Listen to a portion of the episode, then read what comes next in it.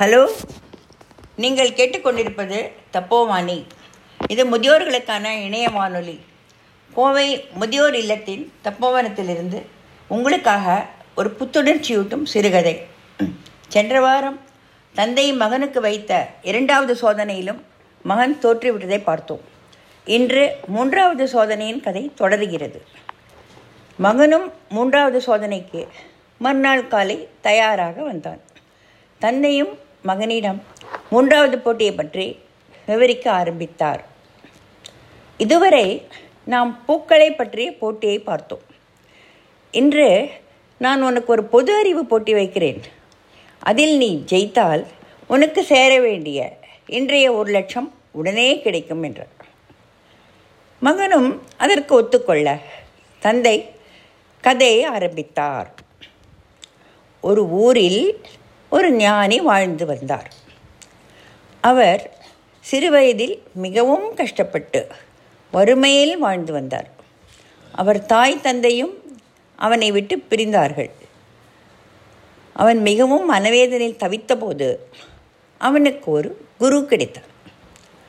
அவர் வீட்டில் தங்க வைத்து உலகத்தில் வாழ்வதற்கான பல வழிமுறைகளையும் அறிவுரைகள் முதலியன மக்களுக்கு பயன்படும் வகையில் உபதேசித்தார். அவனும் அதை கற்றுக்கொண்டு ஒரு ஞானியாக வாழ்ந்து வந்தார். தனக்கென்று ஒன்றும் வைத்துக்கொள்ளாமல் மக்களுக்கு சேவை செய்வதிலே குறிக்கோள குறிக்கோளாக இருந்தார். எப்போதும் ஒரு சிறிய பையுடன் தனக்கு வேண்டிய சில பொருட்கள் மட்டும் வைத்துக்கொண்டு ஒரு ஆலமரத்தில் உட்கார்ந்து அமைதியாக தியானம் செய்து தன் பொழுதை போக்கினார். இவ்வாறு இருக்கையில் மக்கள் அவரை பார்க்க தரிசனம் செய்து வழக்கும். அவரும் அவர்கள் பிரச்சனைகளை கேட்டு அதற்கு தக்கபடி அறுவரை கூறி தீர்த்து வைப்பது வழக்கம். அவர் சிலருக்கு தன் பையிலிருந்து பழம் காய் முதலியன அவரவர் பிரச்சனைக்கு ஏற்ப கொடுத்து வாழ்த்தி அனுப்பினார். மக்களும் தங்கள் பிரச்சனைகள் தேர்ந்து மகிழ்ச்சியுடன் இருந்தார்கள். அவர் அடிக்கடி தன் இடத்தை மாற்றி வேறு இடத்துக்கு சென்று அங்கும் அதே ஆலமரத்தில் உட்கார்ந்து பிரச்சனைகளை தீர்த்து வைத்து கொண்டிருந்தார். ஒரு நாள் ஒரு வியாபாரி ஞானியின் பெருமையை அறிந்து அவரை தரிசிக்க வந்தான். ஞானி அவனிடம் தன்னுடைய பிரச்சனையை பற்றி கேட்டதற்கு அவன் மிகவும் வருத்தத்தோடு சிறு வயது முதல் ஒரு நண்பனோடு சேர்ந்து வியாபாரம் செய்ததாகவும் வியாபாரம் நன்றாக செழிக்க ஆரம்பித்ததும் இவனை ஏமாற்றி எல்லா சொத்தையும் திருடி சென்றதாகவும் சொன்னார். இவனை ஒன்றுமில்லாமல் நடுத்தருவில் நிற்க வைத்ததை பற்றியும் சொன்னார்.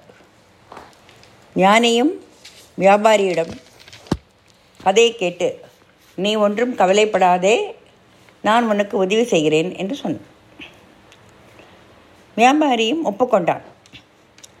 உடனே ஞானி வியாபாரிக்கு ஒரு மரப்பட்டியை கையில் கொடுத்து அதை வீட்டில் சென்றவுடன் திறந்து பார்க்க சொன்னார். அதை வழியில் எங்கும் திறந்து பார்க்கக்கூடாது.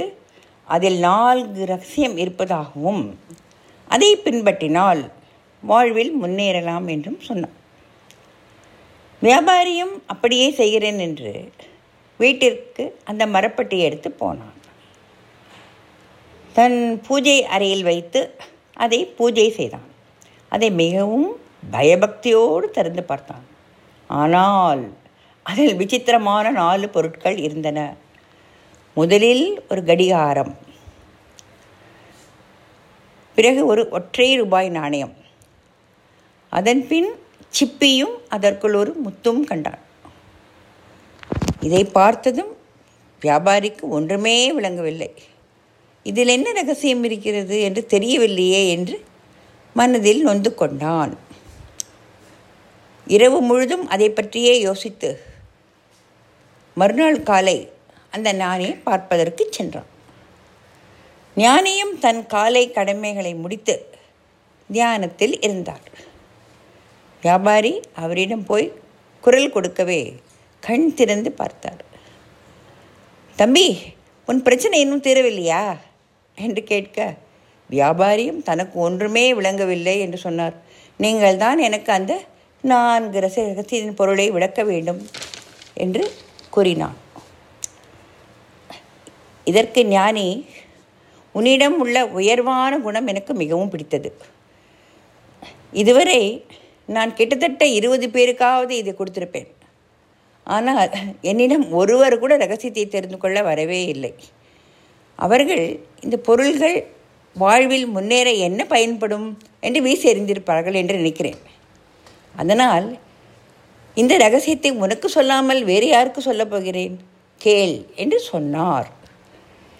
இந்த இடத்தில் தந்தை தன் மகனிடம் உனக்கு இந்த ரகசியங்கள் புரிகிறதா? என்று கேட்டார்.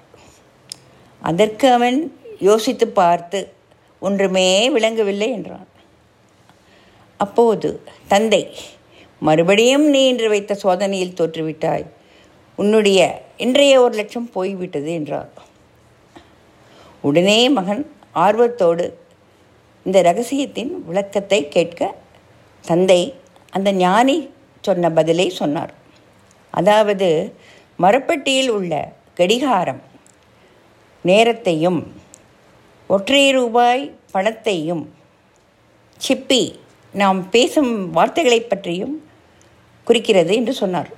அதாவது எவனொருவன் நேரத்தை சரியாக பயன்படுத்துகிறானோ எவனொருவன் பணத்தை சரியான முறையில் செலவழிக்கானோ எவனொருவன் வார்த்தைகளை அளந்து பேசி பிறர் மனம் நோகாமல் செய்கிறானோ அவனுக்கு இந்த நான்காவது ரகசியம் தானாக புரியும் என்றான் இந்த அறிவுரைகளை சரியாக பின்பற்றினால் நாம் அனைவரும் வாழ்க்கையில் முன்னேறலாம் என்று கூறினார். என்ன நேயர்களே இந்த தத்துவம் புரிகிறதா? உடனே செயல்படுத்துங்கள். நீங்களும் வாழ்வில் முன்னேறலாம். இதுவரை உங்களிடம் பேசிக்கொண்டிருப்பது ரமா சம்பத்குமார். மீண்டும் அடுத்த நாலாவது சோதனைக்கு காத்திருங்கள். நன்றி வணக்கம் பை பை.